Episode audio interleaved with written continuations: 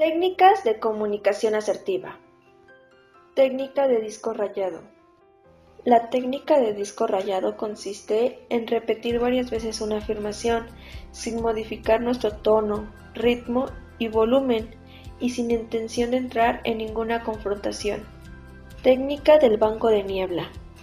La técnica del banco de niebla consiste en otorgarle al cliente la razón pero no dejándole lugar a continuar con el enfrentamiento o la discusión.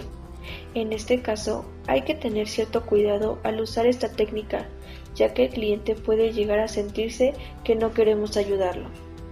Técnica para el cambio.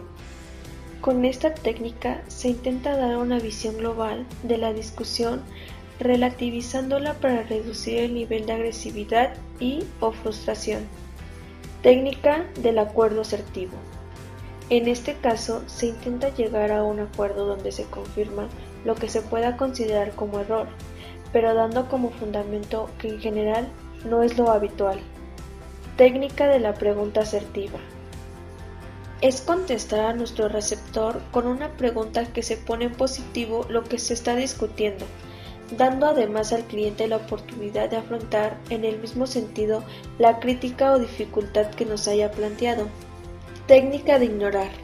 Esta técnica se suele usar cuando en la llamada el cliente se muestra muy alterado o enfadado y es complicado mantener una conversación constructiva.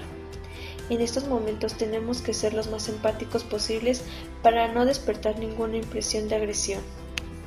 Técnica del aplazamiento asertivo. Esta técnica la usamos cuando no somos capaces en ese momento de dar una solución o respuesta adecuada a la reclamación que nos hace el cliente.